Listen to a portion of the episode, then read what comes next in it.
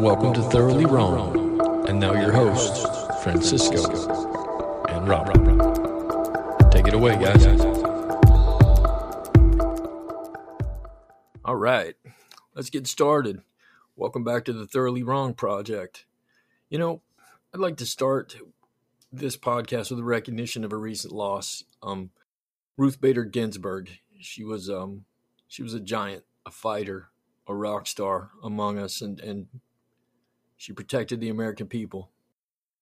You know, I think she was like one of those rare people that even if you didn't agree with her, you know, even if you didn't like her, even if you disliked her, you respected her. You know, and and I think to ignore her last wish to re, to be replaced uh, after the election cycle, coupled with this partisan bullshit, the infighting over the process to replace her, and the, you know, it just seems like they're outright dismissing the legal and ethical guidelines. You know, eh, watching our leaders, our leaders, I, I say that with quotation marks. You know, they just ignore what's right and they continue on their path they just want to it's just this engagement in the pursuit of gaining a slight edge over the political rivals and it's just it's just sick it's just it's really sad have you seen that lindsey graham video from 2016 i think it was when um, scalia passed away and obama wanted to replace him and you know they made this big deal like no we're going to wait till after the election even even though Scalia died, I think it was like nine months before the election. Yeah. Um, and, we you know, they still, a long time for that. Yeah, they still wanted to wait. Um, and Lindsey Graham, I think he's like the head of the Senate uh, Judiciary Committee. He said, you know, like we're gonna wait. Um, and he told like the whole like committee and the whole floor, like, you know, if this happens in at the end of the first term of the next president, like you guys can use my words against me, and you know, I'll I'll wait again. I'll vote to wait again. So it kind of like, you know, he's putting his word on the line, whatever you know that's worth. Um, yeah. There's like a video of him like saying like, if this exact scenario happens at the end of the first term, like we'll we'll wait. So it's it's pretty interesting. I bet you Lindsey Graham was at, sat at the kitchen table with his head in his hands when Ruth died. didn't expect that to to happen like, right away or maybe he's just not gonna he's just not gonna remember saying that, even though he saw the video. Ah, I don't remember saying that. Yeah, and I mean the video's like you can't like there's no gray area. Like he literally said this exact scenario. He didn't say like oh if it's like an eight year term, you know, because that's like a lame duck president. Um, right. He said at the end of the first term, if you know there's a seat opening, um, I would wait, or I would vote to wait. So we'll see. And I don't think he's on the list of those uh, two or three people that have voted to wait. So we'll see what he what he does. Well, I hope I I would like to see it happen because I don't know, just Ginsburg asked for it. I mean, that was her last wish. I mean, come on. Yeah. That. And did you see? Oh. Um, did you see the video when they told Trump that she passed away? no. No, he was uh he was I think he was it looked like he was getting off the plane or something. And like a reporter told him. And I was surprised because he actually looked very like sincere. And he was like shocked. He was like, Oh wow, like, you know, he like commended her like for, you know, her work and he said, you know, things like, you know, whether you agreed or not with her, like she she lived a great life. You know, and she she did a lot of a lot of great things and I was like, oh damn, like that's actually pretty. You know, I didn't expect him to be that sincere. Well, lately he has been showing a little humanity. Um, there were two police officers shot, one in the face, and she survived, and one in the arm, and um, he called them both up when they were from uh, Compton, from LA. Yeah, yeah, yeah, uh, yeah, yeah. She was she was answering him by writing her things, her answers down because she can't speak. But oh, okay. he's been showing a little humanity lately, and you know, I don't know if it's as much shit as he has done in the last three and a half years, man. You know, four years. you don't know if he's being sincere. Uh, you can't know. He has glimpses of like humanity here and there. Um, and then just politicians in general, especially uh, presidential like um, people or what's the word candidates. There you go. Yeah, like during their primaries and uh, you know those early stages, they'll be they'll be more like towards their their party lines. You know, they'll be more like Yeah. hard on those. And then once they get out of that and they go into the general election, they'll tend to be more towards the middle. You know, just to appeal to the most people as possible. yeah. So Yeah, it might be some um, of that too. Well, you know, I heard that Trump had over a billion dollars and he spent eight hundred million of it. For his campaign. That's why, on his not on his campaign, on his legal fees, um, because everybody's suing him. Probably. but- Yeah, did you watch uh, the game? Any of the games over the weekend? football games? Yeah. Yeah. Yeah. I'm How many how many Trump commercials did you see? I didn't see any, honestly. I did not see any, and I was I see a lot looking. I Joe saw Biden. Biden. Yeah, I see, Yeah. saw a lot of Joe Biden. Biden is all over the place. He's out spending him because Trump doesn't have the money right now. So things are really things are not looking good for him, but at the same time, you know, Francisco, things didn't look good for him the last time Yeah. either. And he pulled it off. And what I'm afraid of is the same thing's going to happen. It's going to be a close race, except Biden's going to squeak it out, and then it's just going to be a shit show. And, you know, 200 and some years of peaceful transfer of power will be over. I could see it going both ways uh, with either him or Biden, honestly, at this point. There's, Mm-hmm. I think they're both, I wouldn't say deeply flawed. Well, maybe Trump's a little deeply flawed. Uh, but they're both definitely pretty flawed in themselves um, for various reasons. I don't know if you've seen like all those clips or videos of Biden like speaking and how Yeah. sometimes he, it's like, what? Like, what are you saying? What are you saying right now? You know? Yeah, it's so like his words make no sense. It's like he's having, you know, some sort of um like cognitive, you know, it, like he has a cognitive issue. It's so obvious.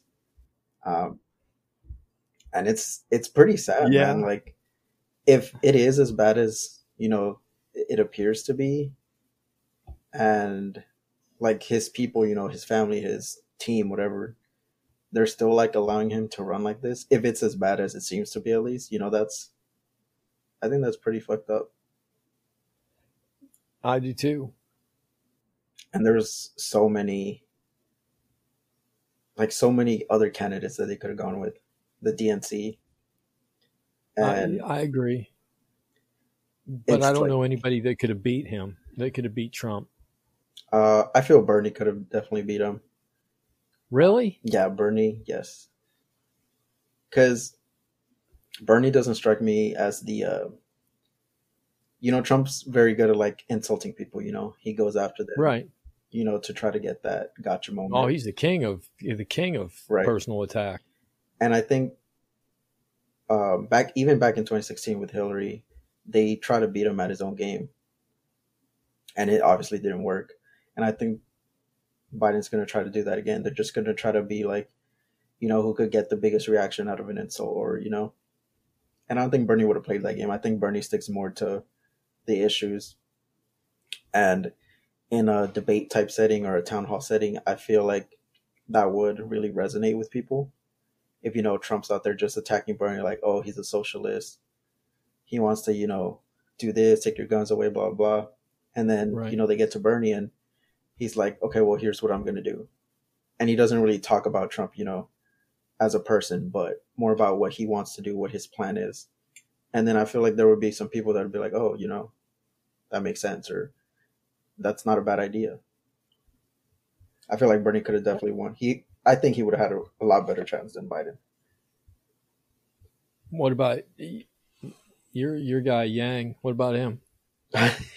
to me, Yang is like the closest thing you can get to like a perfect candidate. Um, Uh, did you ever see that video I sent you or I told you to watch?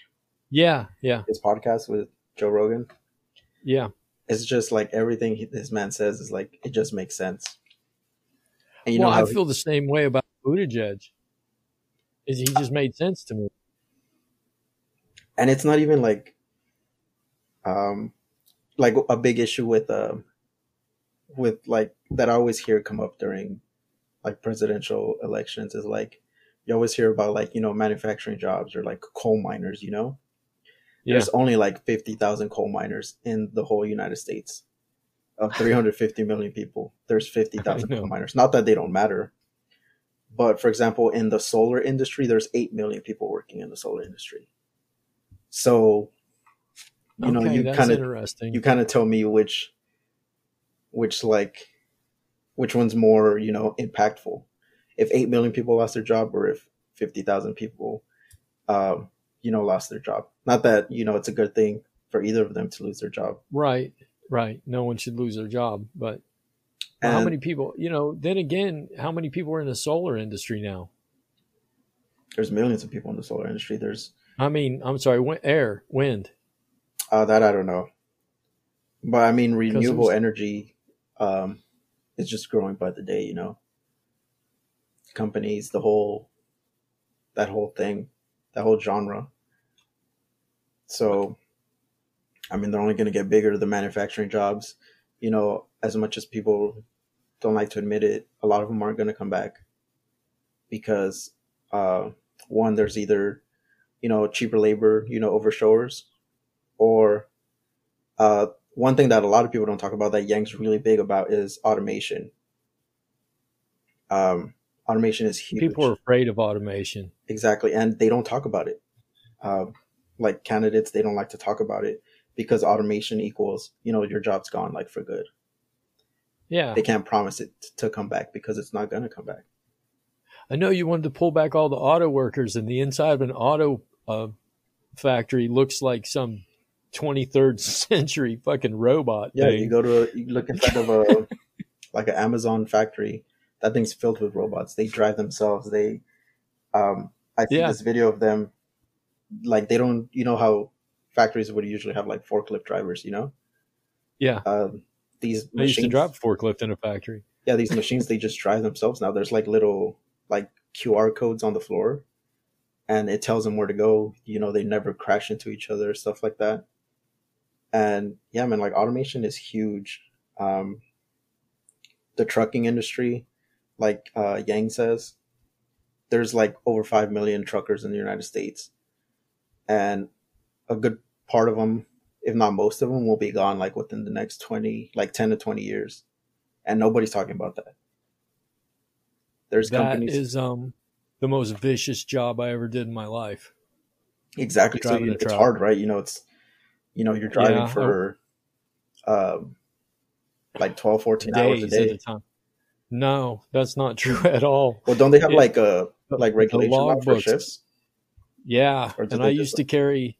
Now that I can, now that I'm not doing it anymore, I used to carry two logbooks, one for my company and for me to log my real time, and one that looked like I was driving the the ten the ten hours a day, the 12 hours a day. So sure, if I got you pulled over, alone. I pulled out the logbook that said I'd been asleep. I used to drive into a truck stop and tear the sheet out of my logbook and say that I'd slept for eight hours and just keep driving. And I'm sure you weren't alone in that, you know. Oh no, you can't make any you can't make any money driving 12 hours a day. And the thing You can't make any money. yeah, the thing with, you know, these um the automation that's coming, it's like these trucks they're not gonna stop. You know, the human element is is gonna be so like diminished. You know, there's gonna be very few accidents. Just everything points to like why not have that instead. It's better.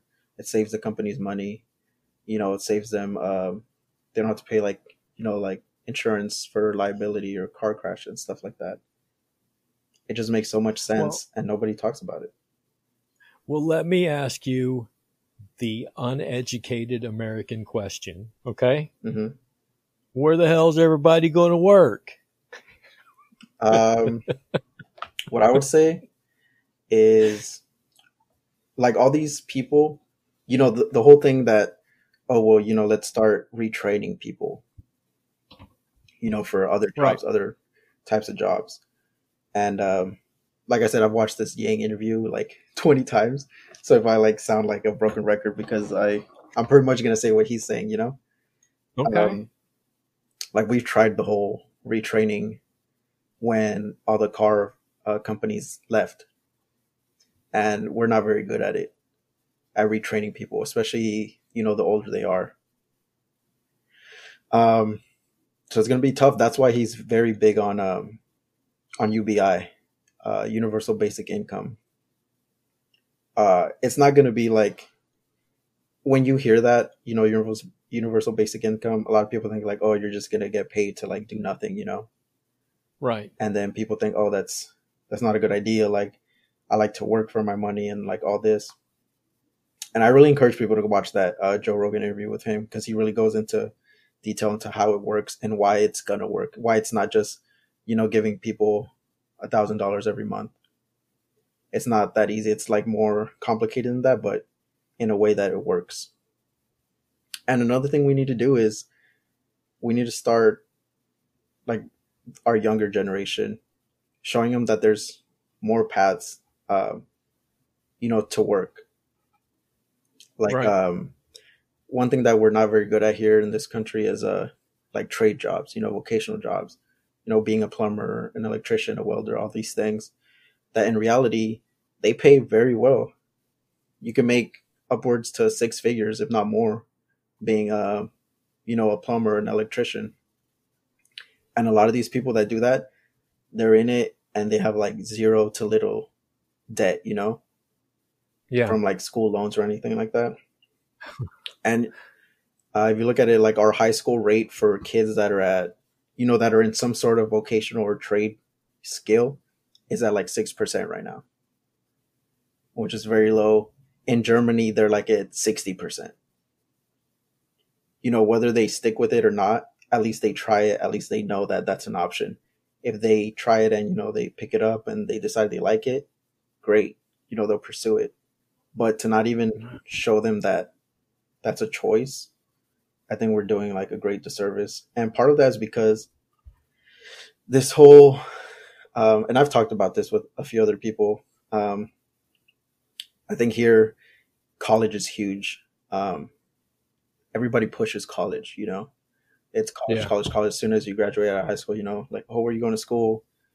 Uh, you know what do you want to do? And a lot of people just aren't meant for college and that's not a bad thing. It doesn't mean they're dumb. I know. I went. I went to school with thousands of people who shouldn't have been there. yeah, and it doesn't mean they're dumb. It doesn't mean they're stupid or that they're useless or anything. They're failures. You know, that's a big thing, especially like for different cultures. Um, I know, like in a lot of Hispanic communities, like if you don't go, especially like kids of immigrants, you know, you don't go to college after high school. Like, oh, you know, you're you know your parents sacrifice everything for you to not go to college. And it takes a toll on people you know? But and that's what about what about overseas you said you said overseas a lot of people are in tra- trade schools. Why do they come here and force themselves into colleges? Why force their children into colleges? Well i don't think those people are they're not like um that 60%, those are people that like um, high school kids that have some sort of trade skill class or a program that are in it, you know? yeah. Whether they pick it up or not, that's, you know, they're on their preference. I'm pretty sure the people that try it over there and they like, you know, being an electrician, being a plumber, like they'll stay there and try to be a plumber. Um, but the other kids that you're like, oh, you know, no, I want to go into like, uh, business administration or economics, you know, or whatever, they'll either stay there for, you know, their university or they'll come here. So it's not all of them, you know. It's not like they're becoming plumbers and then just wanting to come over here.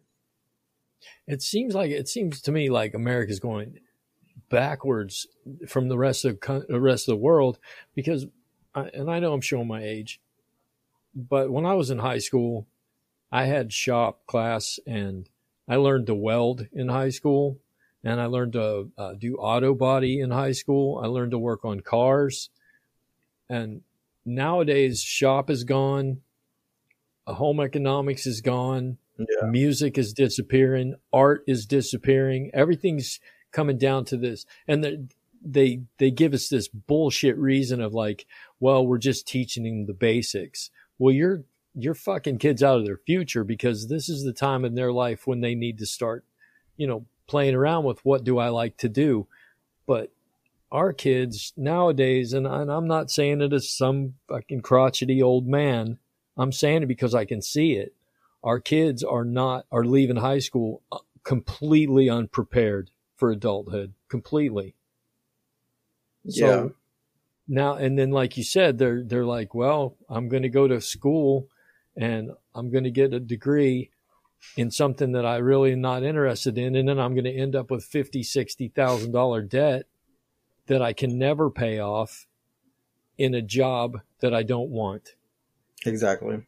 Um, a few semesters ago in school, I read a book called uh, "Reskilling America," and that's basically what it talks about: is how we don't do these things anymore. We don't do shop class. We don't do auto body.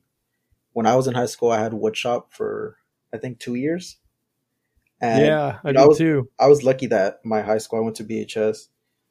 It it offered those classes. You know, they had uh wood shop. I think they had welding. Uh, Did you make a pencil holder? No, I made like a jewelry box and like a clock. I think, I made a pencil holder in in like seventh grade. I remember that. but you know, a lot of these schools don't have those options anymore, or they never did in the 1st mm-hmm. place.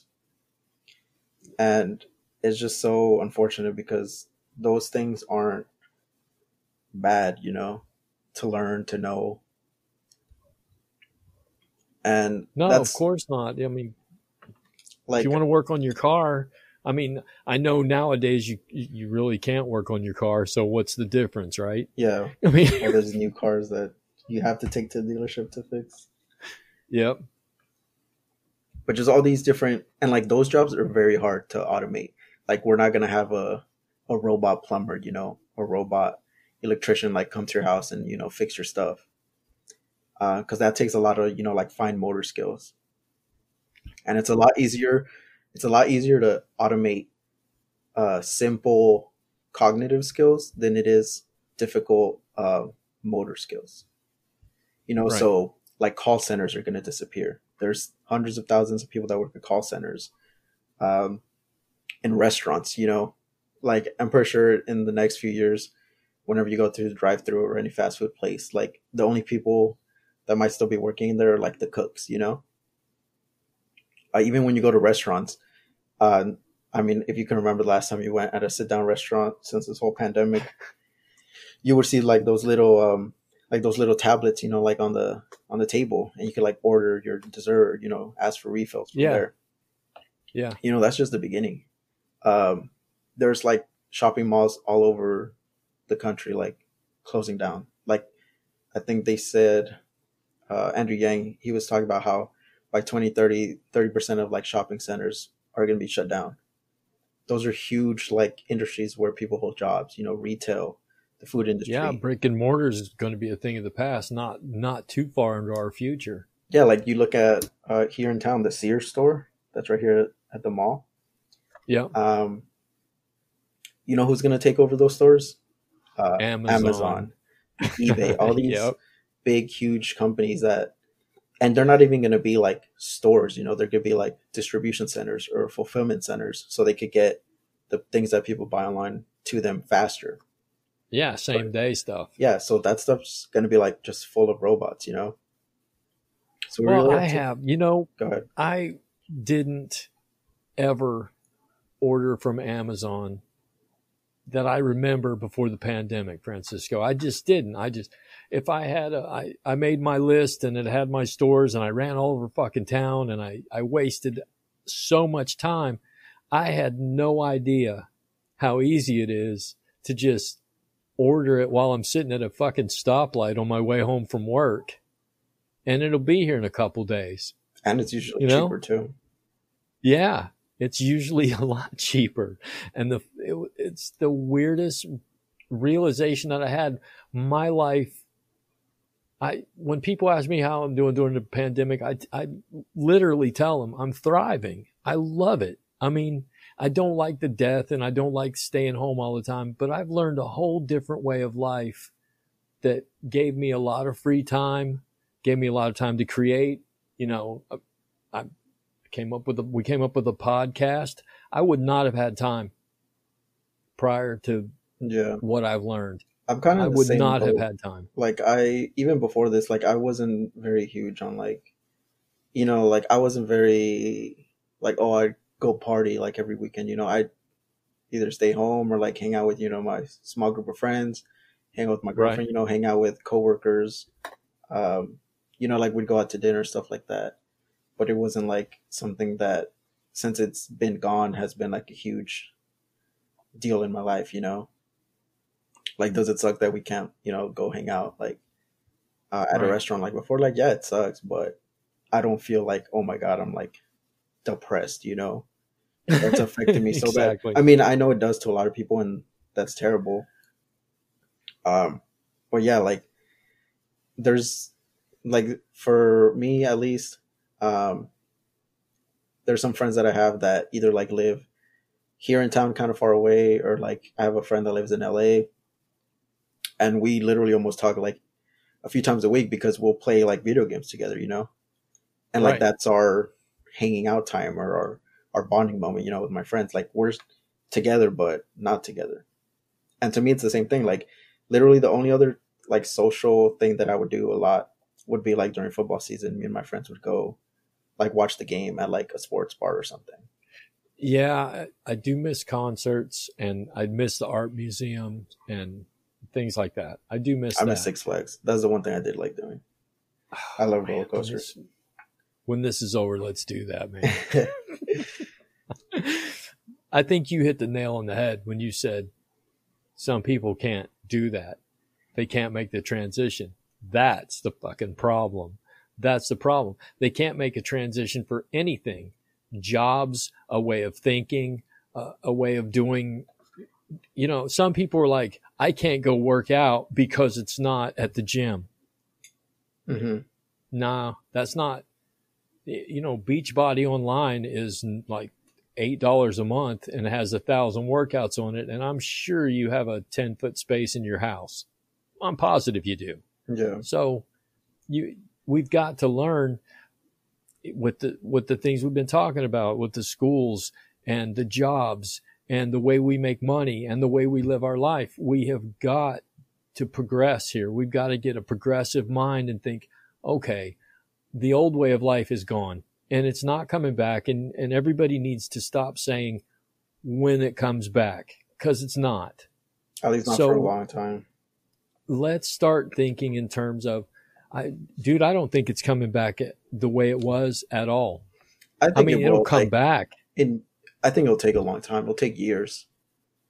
Um, but, but don't you think by the time it, it reaches the point where we can come back, that our whole way of life will have changed? Yeah, we'll and our children growing up will be, yeah, our children will grow up in this and they'll be used to it. And we'll be like, well, let's go out to dinner. And they'll be like, nah. let's just order Uber Eats let's just order Uber Eats and and stay home. I'll play video games with 25 of my friends, you know? Yeah. It's a big I don't think it's coming back. Well, it's it, I like it in in ways. Um Yeah, I don't mind. like it. you said, and I think we're very. Lucky. I don't like the. Go ahead. Yeah, we are because uh, it didn't really, at least not like you know financially. Um, you know, we still have our jobs there's like millions of people that don't, obviously. So, you know, I'm sure they have a different perspective on it. They probably hate oh. this whole situation. Um, so yeah, I feel we're very lucky to still be able to, you know, we have the luxury of being able to think about, you know, how am I going to adapt instead of, well, I can't think about that because I need to pay my rent. I, I don't know what's going to happen to all those people, dude. I feel so bad for them. They're months behind on their rent and and they get this you know, they get an edict from the government says you can't throw them out. That would not make me feel better. Well, being in that situation, I would not be like, "Oh my god, thank God they can't throw us out." I would think, "What's going to happen when they can throw me out?" Yeah. And a lot of uh, what I'm kind of curious about is because they have like that rent hold, you know, that hold on rent. Yeah. And then a lot of people are, um, well, they're saying like, well, you know, the landlords still have to pay mortgage, but even then, like, there's a lot of mortgage companies that are, you know, doing the the forbearance plans where you can uh, just put your payments on hold. Yeah. I know for our house, our uh, our bank, you know, they do the same thing. Um, and they're pretty lenient about it.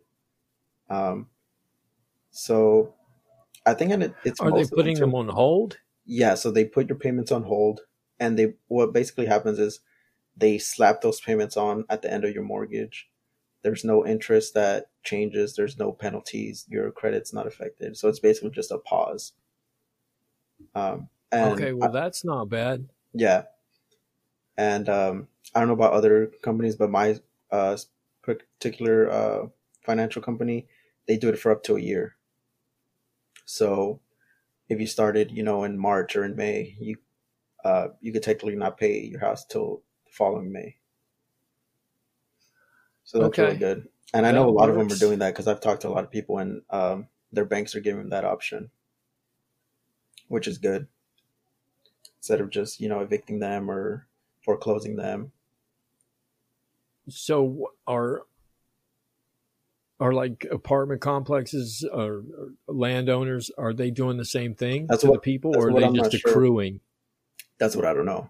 That's what i was wondering. You know because people are saying well if you don't if you don't pay rent you know these landlords still have to pay their mortgage. And i'm like well like do they? Like some of them don't have to. They have them on hold um but I, it probably it's goes not, on. It can't be uniform though, right? Yeah, I think I'm sure there's some, and maybe it's different for like commercial businesses. I'm sure they still have to pay their rent, um, or their mortgage. You know, yeah. or like duplexes or you know apartment complexes. I don't know how those work. It might be a little different for them, but for like just a regular house mortgage, uh, for the most part, a lot of companies are letting you uh, put a hold on your payments at least for a good while to try to get you back on your feet, you know? Well, speaking of like situations like that, Congress has 10 days to decide whether they're going to help the airlines bail out again. What do you think about that? I don't know, man. I don't know what to think about it because it seems to me, it, it seems unfair to me that everybody expects the common person to like have you know 10 months of savings and, or a year of savings and we go out 30 days later and the airlines are almost out of fucking business. Yeah.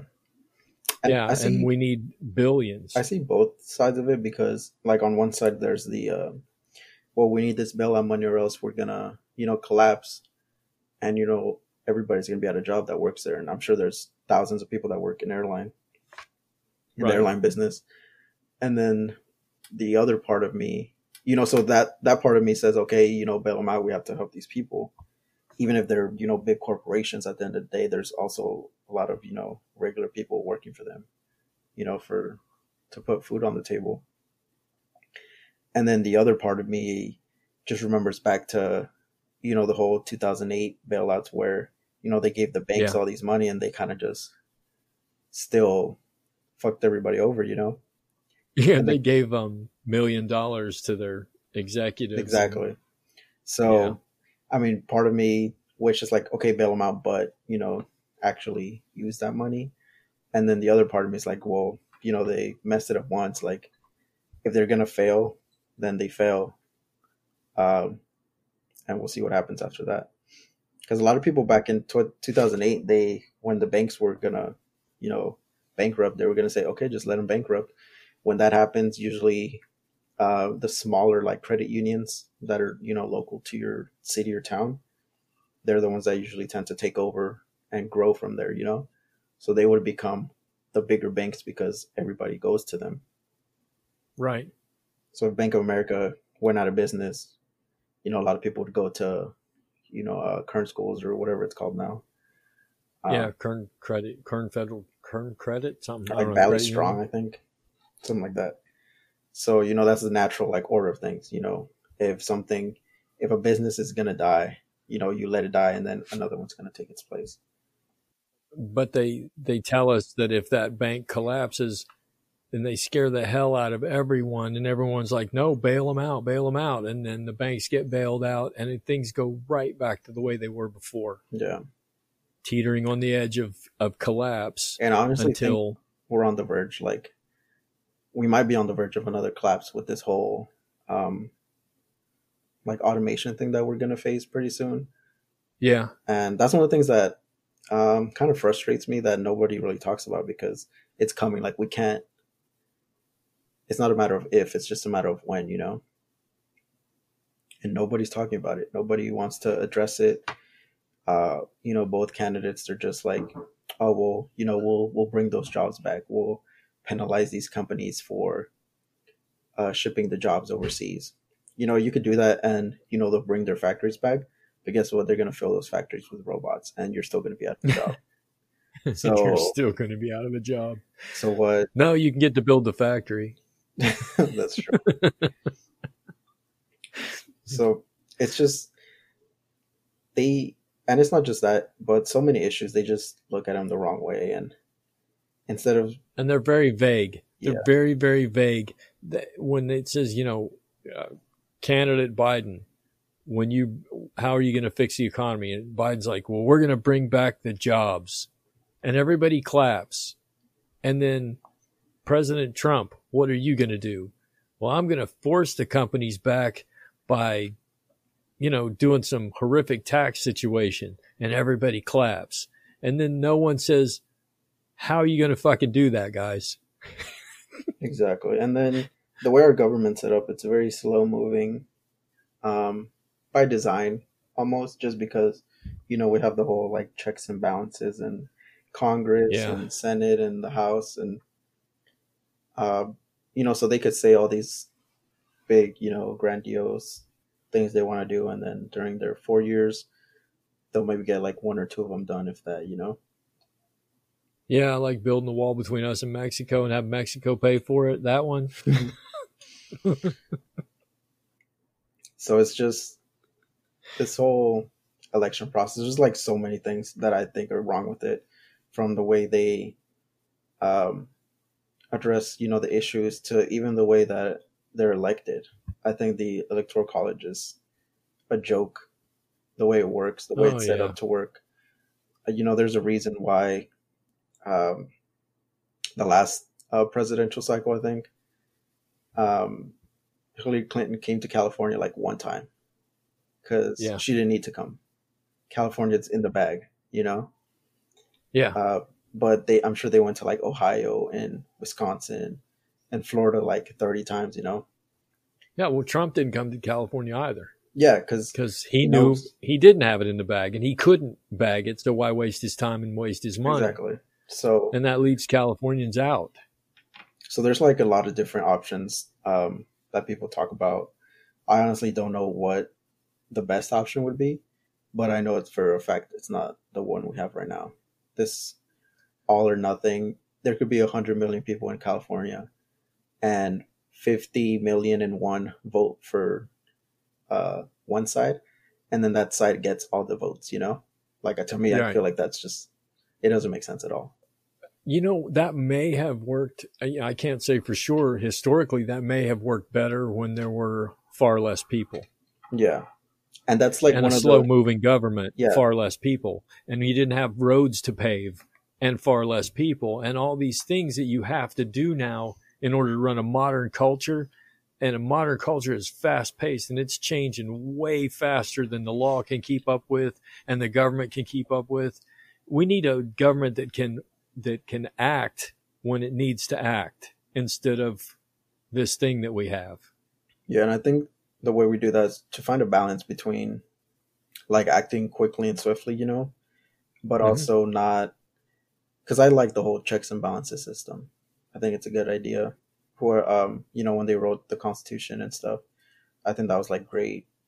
You know, like foresight into how we were going to work. You know, they were smart into like, well, we can't give too much power to one side because you know it's just going to be like, um, like England all over again. You know, right? We just have to find a way to to make it actually work for us. Because I don't think a multiple party system would work better. Yeah, the whole uh, left and right, like red and blue. Um, I think it's again just so stupid. Most people don't fall within um, one one or the other. You know, they're kind of in between or a little bit of both. Um, I'll tell you right now, I for myself am pretty much right down the middle um, when it comes to the issues. Uh, when it comes to like social issues, I lean more left, uh, just because it really doesn't make sense to me to treat different people differently. Yeah, like if way. you're, you know, uh, LGBT, um, and you want to get married, like I don't get the people that are fighting against that. Like, it, they're not marrying you. You know, why does that? You know, it could offend you whether you know you're religious or whatever, but it's not illegal to get offended. You know. I know there are no constitutional amendments to protect you from being offended. Yeah, I know it. And there's no like they're not they don't want anything extra. They just they want the same that you have, you know? Um, I know. So in all the social issues, I tend to be more, um, a lot more left, you know. So I'm like, um, I'm pro like gay marriage, pro I'm pro choice, um, and then on the like other issues, I'm kind of like in the middle. Like, uh, I don't believe like in super high taxes. I believe in like reasonable tax rates for you know anybody. It doesn't matter who it is. Um, I don't believe there's some uh, people that want like a seventy percent tax rate on like the millionaires and billionaires, and I don't care how much money you make. If you're getting taxed seventy percent, um, no, you could be uh, Jeff Bezos and seventy percent tax. I think that's insane. Um, I agree. And a lot of people like to say, well, you know, they make, you know, so much money. Like I, even Bernie, he had this, uh, I saw one of his tweets that said, um, like during this pandemic, Jeff Bezos has gained like so much billions to like his net worth, you know, he gained like 30 billion to his net worth, let's say. Right. And to me, that's just very like inaccurate of the whole picture. Cause if you really think about it, um, a vast majority of his net worth is uh, from Amazon stock because he owns Amazon. You know, um, it's not like he has 180 billion dollars cash in the bank or in his house. Right. It's not. It's not liquid. It's right. It's tied up in investments, of course. Yeah. So when people say like, oh, you know, if you take all his money and you know you do this with it, it'll solve all these issues. Well, um, he doesn't really have that money. If you take it from him, you'd be taking stock away from him, and then you wouldn't have Amazon. Would mean, yeah, you devalue the company so much and Amazon would go away. And then what do you have left, you know? Um, so when he says things like that, I'm like, well, that kind of doesn't paint the whole picture. And then also at the same time, like, how do how do how did he gain so much money? Because people stayed home, they bought a bunch of shit on Amazon. You know, it's not like he, gained it just out of nowhere. He didn't cause like it. we gave it. We gave it to him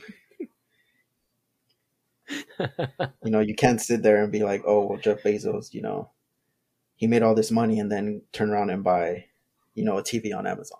Where you know, You're giving him the money. Where's the candidate that I would that I would wholeheartedly back in my life? You know, the guy or the girl or you know, I I don't care who they are. But where are they? Where they're like, you know, let's give let's give everybody equal access to education, equal access to health care, let everybody get married and divorced the way they want to live, do, you know, all those things that you talked about, all those social issues, and at the same time turn right around and, and be fiscally fucking responsible. Where is that yeah. candidate? Where's the one that's telling um, the truth and the one that's going to say, okay, we need to fix this system. It's broken. But it's Andrew Yang 2024, I'm telling you. Booted, Buttigieg, baby. Buttigieg.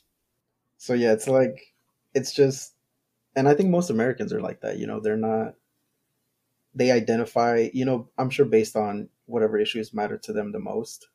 they'll identify with that party. You know, if you're a small business owner that you know employs a few people, like a dozen, you know, or two dozen employees, um, the economic issues really matter to you. You know, because you know you have to pay your taxes, you have to pay wages, you have to pay all these things.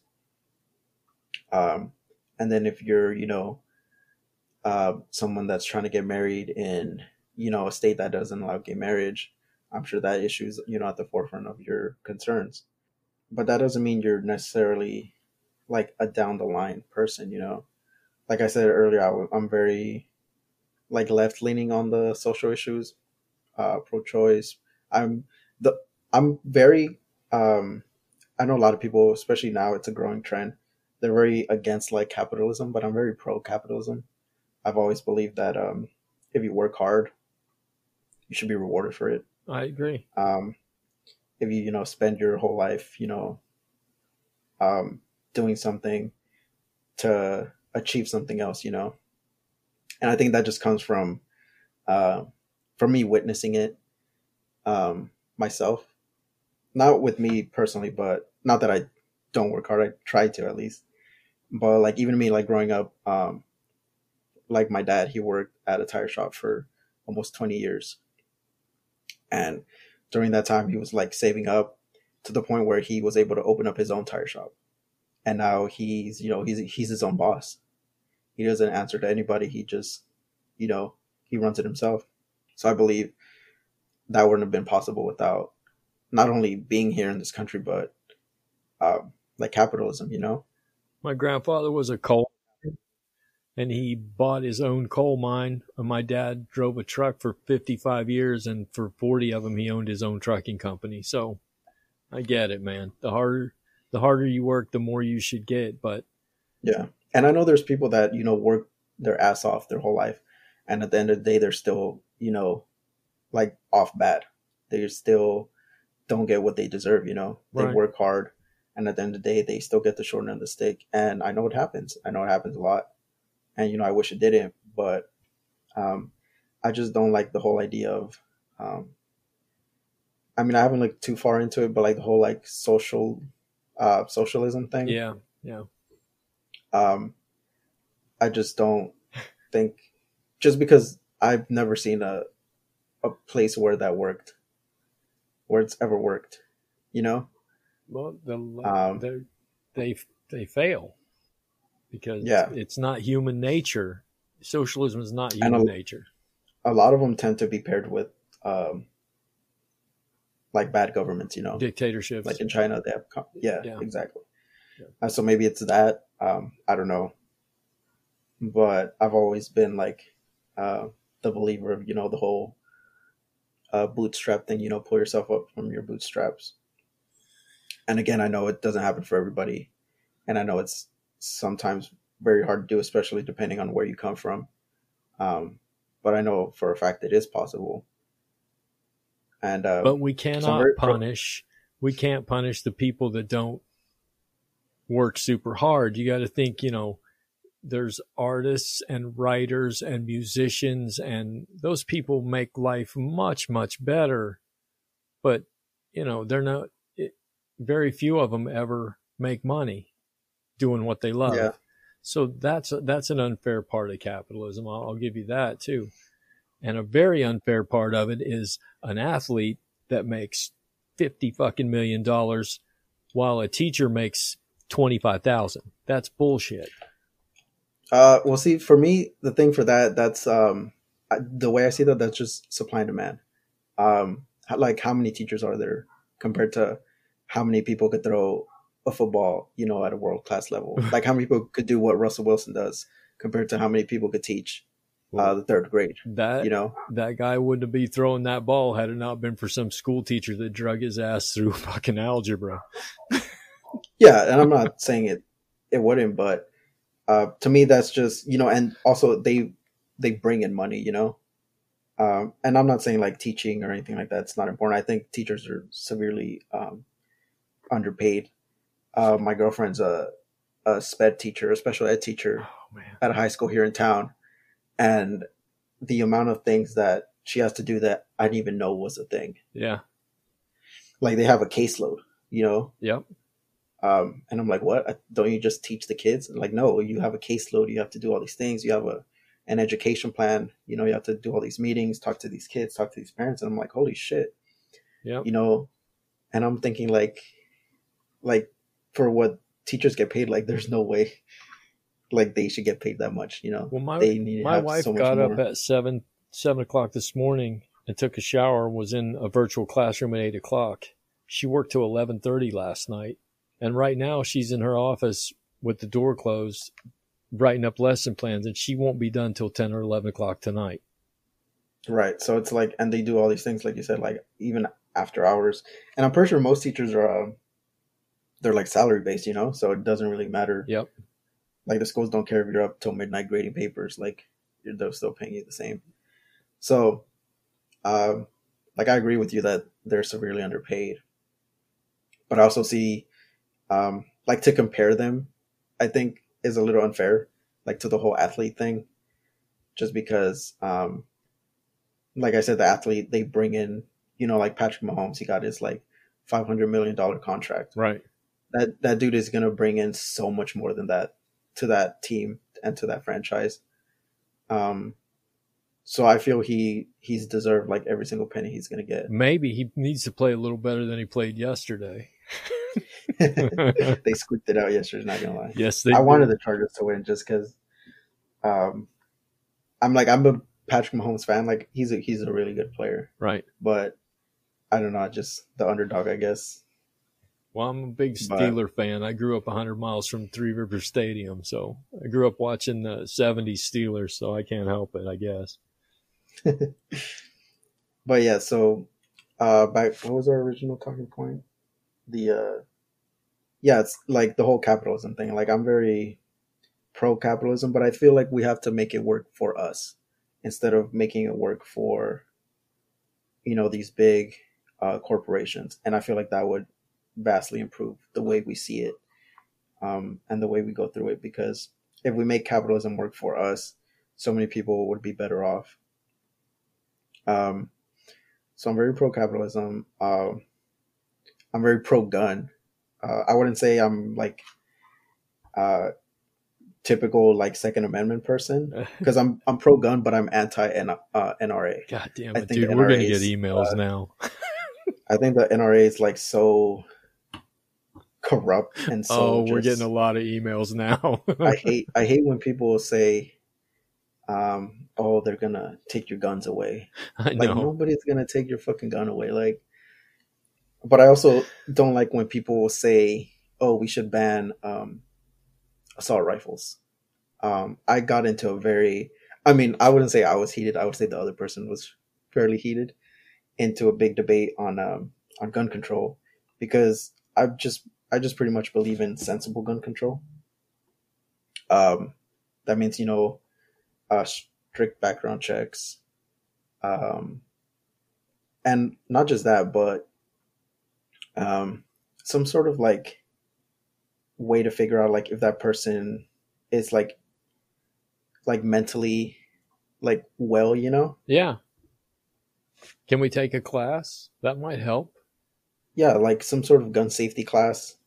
Um, Yeah. and not just the class, but like maintenance afterwards, you know, like some maybe some sort of license. You know, our driver's license, we have to renew it, you know, every certain amount of years. Why can't we do that with a gun? You know, and if you fail, okay, well, you can't have a gun. You are opening So- a can of worms here, brother.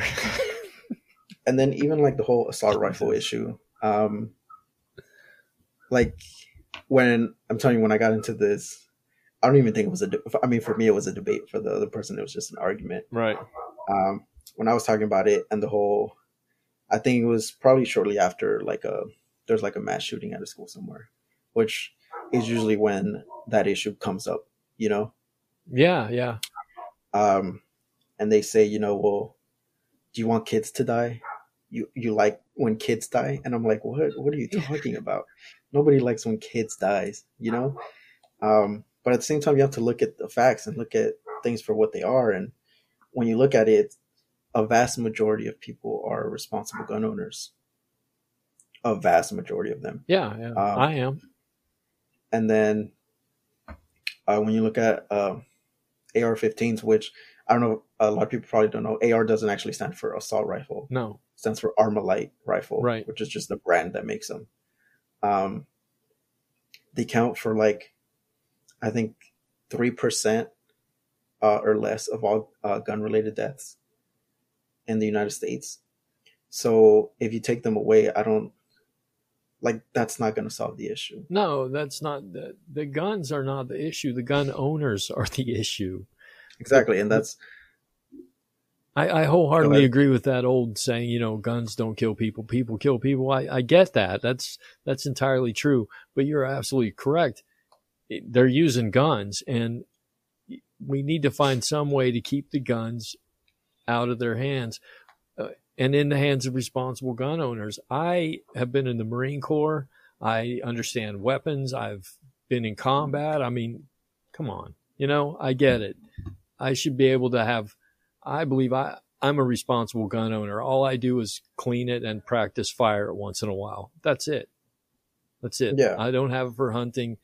I have it more, you know, and I, I'm not ashamed to say it. I, I live in a culture where crazy people have guns. I have guns to protect myself from people with guns. I know it sounds redundant, but it's true. Yeah, so I've never, and that's one of the issues that I honestly did like a whole 180 on, um, because I was very, like the whole like, oh, why do you need an assault rifle for? You know, that's dumb. Um, but like the more I looked into it and the more I like try to look at it like objectively, I was like, well, it just doesn't make sense to just, you know, the way that they're trying to fix the problem just doesn't make sense to me. They're treating it as a gun issue when it's, you know, it's a person issue. It's it's a mental health issue. Yeah, if anything, it is a mental health issue, and and the way the scare tactics they use, they're taking your gun. Bernie wants to take your guns away, and and Biden wants to take your guns away and Democrats want to take your guns away. And no, no, they don't. they don't get, that's not the issue at all. They want to protect the American people. I hope, I hope that's what they want. I, you know, literally, uh, yeah, but like, I don't know anymore. Like Bernie, and I feel like most, at this point, most Democratic, um, candidates want like a ban on assault rifles. But I mean, which I mean, like I said, I don't really agree with at all but it's not gonna be that's not something that I'm gonna like not vote for them, you know, for. Right. Like, that's not gonna be like, oh, well, you want to ban assault rifles? I'm gonna. You want to do all these great things, but then ban assault rifles, so I'm not gonna vote for you. Like, no, that's not gonna be me. Um, I just don't agree with that part of it. Um, like I could, I feel like you could just be pretty sensible about it. Like no super large magazines. You could limit like to ten round magazines. Um, you could get rid of bump stocks. I don't think bump stocks are are a good idea. I think they should be illegal. Because have you ever seen a bump stock? Yeah, yeah. And like, if you ever see it like work, like that, that it's an automatic weapon at that point. Yeah, it is. Um, like, even, so it's even worse than an automatic weapon because uh, even an M16 has uh, three round bursts now. You know, so yeah. instead of just because it, it empties uh it empties too fast. It's just right, over. So, like, I think a vast majority of um of gun related deaths are either by uh like gang violence or uh suicide. Those are the two huge uh, like reasons for it. I don't know the numbers, but you know, you brought up some good points. Maybe we should uh, go in depth on uh, guns and gun violence at a later date. Yeah, that's. I feel like a lot of these issues are. They could be whole conversations on their own, you know. Yeah, we started out talking about the election, and we're over here in bump stocks. that's kind of how they tend to go. They just sway off, which I mean, uh, that's good it's conversation. You know, it's yeah, it's talking things out instead of just yelling in each other's faces. well, I have heard some great things just from our first podcast. People said um, I've I've had tons of good comments about our our discussions. So, congratulations, you're a success, kinda. oh, I know. I probably should have started off with this, not an hour and twelve minutes in, but I just wanted to give you a shout out and a thank you for like setting up this whole not just say you know, but like uh, you set up like the whole website and you know the, all the technical Yeah, aspects of it. no problem, man. You set it up by yourself, so big kudos to you. You're entirely welcome, and make sure you give me that headshot in the description I ask you for the bio. I will. Um, so yeah, it's just I think that's the way we can fix most of our issues here is just talking them out because we don't do enough of that. I don't know if we did, you know, in the past. I've only been alive for, you know, a certain amount of time. But since I've gone to the age of, you know, being able to like not get super into politics because I'm not super into them, Right. um, but to the point where I kind of understand how things work. Uh, it just hasn't. We haven't talked to each other. It's more, a lot more yelling. Yeah. And what people don't understand is uh, yelling just alienates the other side. If you call someone, you know, a racist, are they gonna be like, "Oh shit, you're right. I'm a racist. I'm gonna stop being racist"? like, no, that's not how it works. uh, you know, You're a fucking racist. You're right. nobody's ever told me that before. yeah. Hell, I'll change right now. Thanks for yelling at me. and racism i think is you know it's at the forefront of probably this whole election. Um That it's so is true. it's so complicated. It's so complex. It's such a complex issue to to try to fix. Um can it be fixed? I i don't know because part of me thinks that there's always gonna just be racist people in this world no matter what. Um but i think what we can do is we can start to educate the uh the younger generations you know to grow up to not be racist. And i think that's how that's a big that's one of the big things we can do as a whole to to try to start curving towards the other way you know? There's some people that are it's like deep rooted into them you know like they're not going to change. Like no matter what you tell them what you say uh, they're not going to change. Some people even just admit to it and they don't care. Some of them are just lost causes and that's okay. Um the ones that well, we according to our president, there's good people on both sides. and you know there's there's people that you could talk to and like they'll be you know super nice super welcoming super you know gracious and then um they'll see like a person of color and like say something racist and you're kind of like like what yeah, you know exactly. I know. so it could just come out of nowhere I don't. so you know have I told you, you know, where I'm from, where I grew up? yeah you mentioned it a little bit Yeah, I come out of that culture that's just blatantly and not not just blatantly but proudly racist. And it's the it, it's still that way. I don't know if it will ever change, but down through uh, races racism is historical. I mean, it's just it's always been and I'm not sure how and I know what you're saying is let's let's teach our children that being different is okay, but how in the fuck do you do that? Um, I think through, I mean, there's not like just one thing to do, but um, like integration, I think is a big thing. So, you know, when you go to school as a little kid and, you know, you see all types of different kids there Yeah, and, you know, you play with them and you like hanging out with them. And then you go home and your parents tell you, like, oh, you know, Mexican people or black people, like, they're not good, they're lazy, they're, you know, violent, blah, blah, blah. And then you go to school and, you know, your friends, like this little black kid that's super nice to you and you guys have fun every time. I think at some point the kid's like, well, not really, you know? It's not like that. And I think when they get older, they realize, like, no, that's that's not the case. So I think that's a big thing. Um, getting that exposure, you know, if you're just in a community of people that think a certain way, you're going to grow up to be that way. If you grow up, uh, you know, go to a different school, go to college, move to a different city, and you get to experience like different types of people, you're going to see that we're literally all the same. I moved. I I moved um away from West Virginia for the first time when I was six years old, and I had never ever seen a person of color in my life. I didn't know that that existed because I was from Appalachia, and back mm-hmm. in back in the early '70s, we didn't have television, and I, it, it just wasn't something that I knew. And I, I the first time I, I still at at age 55, I still remember the first time I saw a black person and a, and a black kid, and it was my age. And he asked me if I'd come outside and play, and I went outside and we were playing. And I, ever since that day, no one ever told me that that was that was wrong until I visited my grandparents back in West Virginia,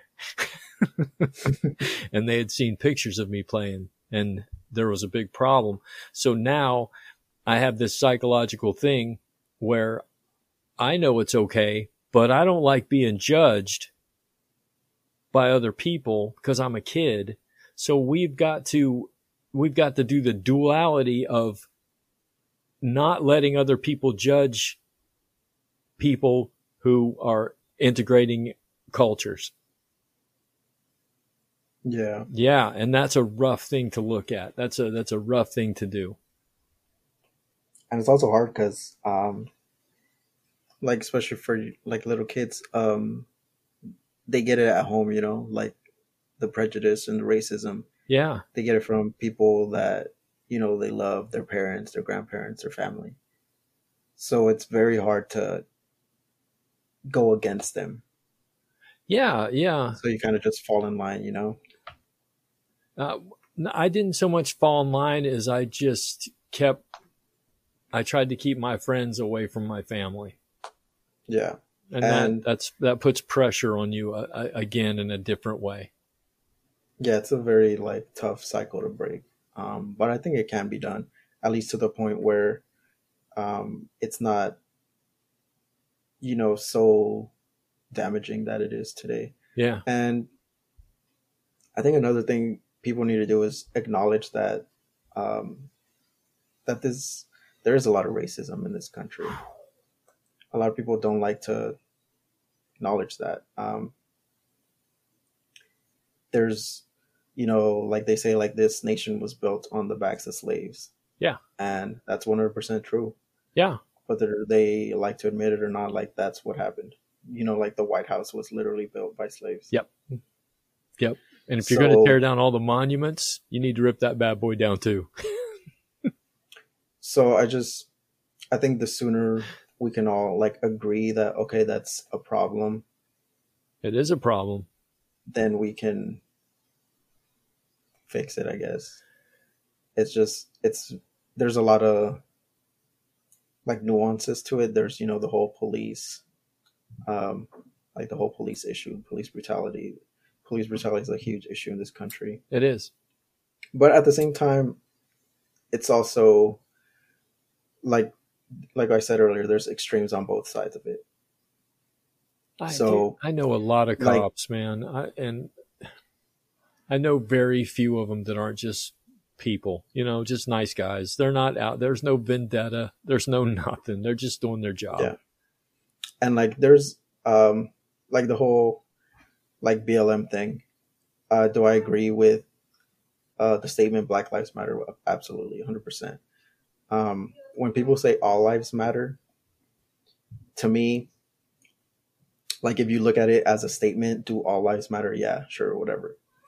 But they don't say it like that.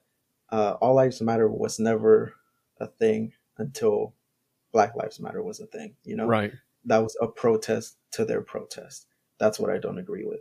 When you yell it, when someone says Black Lives Matter, you should be like, yeah, that's literally the only answer there is. Yeah. Yes, they do. They do not oh all lives matter. of course they do, but that's not the point. You know, or blue lives matter. Like those are all protest to a protest. protest. Um so the redundancy of protesting. right. But then even um within the actual organization of Black Lives Matter, I know like uh some of the founders have stated that they're um, they're like trained Marxists, which I was like, oh, that's kind of you know questionable for me. Right. Um, they have a if you go on the website, they have like a almost like a mission statement and a vision statement for them for them as an organization. Uh, part of which I mean, most of it it's pretty like, yeah, that makes sense. You know, you know, like support, you know, your black community support, uh, trans people in the black community because they're one of the most like um, hated groups like in America. Right. Like trans black people, that's it's crazy how like how much hate they get from from in and out of their own community.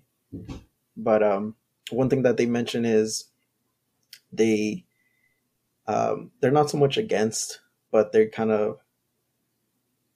Have you ever heard of like the term nuclear family? Yeah. So it's basically like you know, uh, your mom, dad, you know, kids, Right. The core you know, family. family unit, right? Um, I kind of stretch it out a bit more to it doesn't necessarily have to be a mom and a dad. It could be you know a dad and dad, mom, mom. Like it doesn't.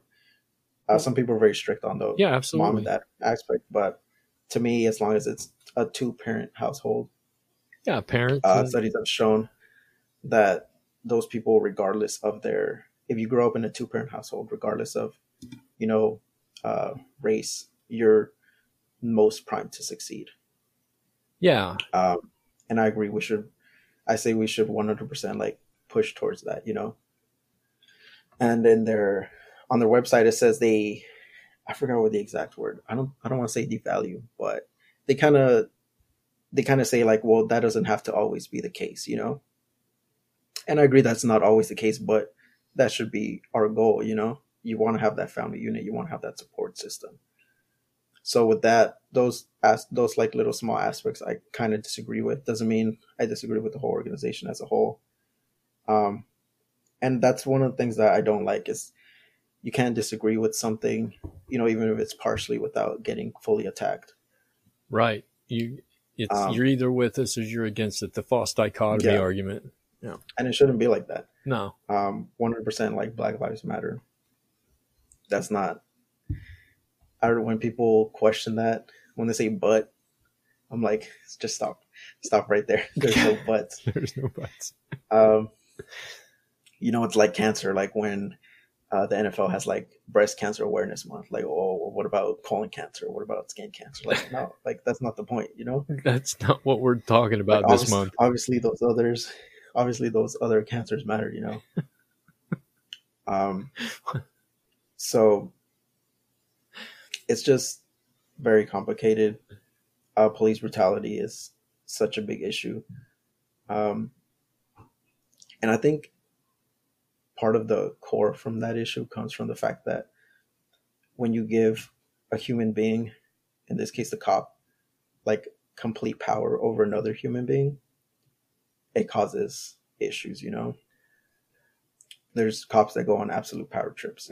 Yeah, and Uh, there's cops. that goes Go back to the gun issue and and there are some policemen that are mentally ill that's just all there is to it if you if you completely power trip on another human being and step on their neck until they die you have a you're mentally ill you you you have some issues Yeah. that you don't need to be in charge of anything and I think I've talked to this before, um, or I've talked about this before. I mean, I don't know what the complete solution is, but what I would do if you know if I had like the almighty police reform power, uh, one, um, the whole defund the police thing, uh, it's kind of redundant to the point where, or in the way that, you know, you want to train these police officers better. Um, Yeah. So you kind of need money to do that. So if you take their money away, you can't train them better. You know, the the whole um, purpose of like the statement to fund the police is, you know, to allocate those resources, you know, to other other uh, ways to help. You know, mental health, right you know, all these other things. Um, which I agree, there should be more money in that, but I don't think you have to take from one to give to the other. I think we're at this point we're able to kind of just give both to give a lot more to both. But the police money, uh, spend it on training. They're severely undertrained. yeah don't defund the police redirect their funds that they do have Right. So, you know, update the training. Like their training is a joke. They have like an academy for like a few weeks and yeah here's the gun, you know. And um and swear to uphold the constitution see you later buddy yeah, and I think police officers should be held to like a very high standard. They should be, uh, like I said, trained uh, mentally, physically. You know, there's a 300 pound cop and he like you know he starts getting in a fight with somebody, he's not gonna fight back. He can't fight back even if he tried. You know, Right. he's gonna pull out his gun and shoot them. I think cops should be, you know, good physical health, maintain that good physical health, and also you need to take a fine tooth comb through these police departments and look for those bad seeds. You know, like that dude um, that killed George Floyd. Yeah. He had how many like complaints against him? Dozens.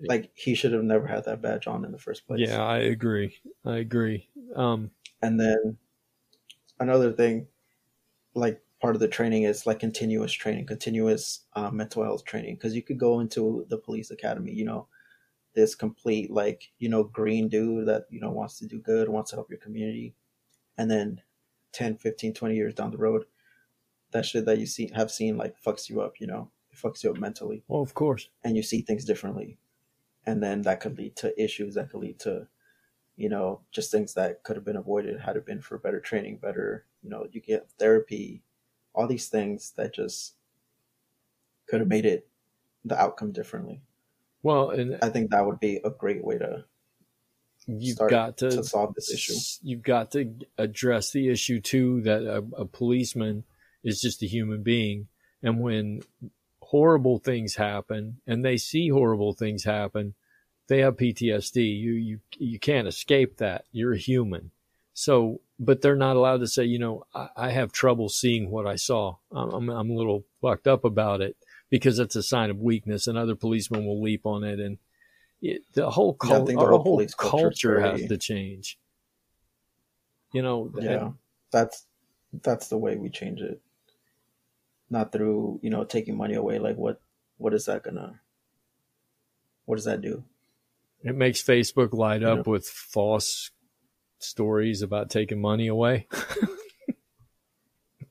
and I agree. Like, you know, we should have more money for like, you know, these social workers and stuff. But at the same time, you, 'cause, I mean, because there's some people out there that completely say like, abolish the police, which I think is crazy. oh, that's ridiculous. Um, because we absolutely 100% need police officers. You're not gonna send. There's a, a domestic dispute, and one of the people has a gun. You're not gonna send a fucking social worker there. No social worker in their right mind would go out to that call. I know a couple social workers I would send. So it's like no you you need both you know and you need that balance and you need to do it right and we just don't we don't talk about that we just talk about the extremes and it doesn't get us anywhere and that's why we're here today, man. That's what we're doing. Talking about the other stuff. the things people don't talk about Yeah. You ready, you ready to wrap it up, dude? uh yeah sounds a good spot an hour and a half All Yeah. right. So before we go, remember check your sources, verify your facts, and think before you speak, or else you could be thoroughly wrong. Question everything Question everything. So check the description section below on our on the the website, or you'll find our website, our social media. Like, follow if you enjoyed the show, and even if you hated us, leave a comment. And if you're interested, I've scanned my notes for the episode, and you can find them in the description also. And uh, from Thoroughly Wrong from Robert. And San francisco oh i Uh, thought that was my cue that was your cue, man. I will see. We'll see you next time. Later. You have been listening to the Thoroughly Wrong Project with your hosts, Francisco and Robert. If you enjoyed today's show, like, follow, leave a comment, and then look in the description where you'll find our website, Instagram, and Twitter feeds.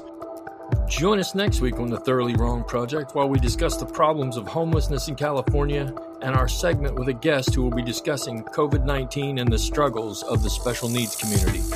We hope to see you there. Until next time, thanks for listening. And just remember never be afraid to be thoroughly wrong.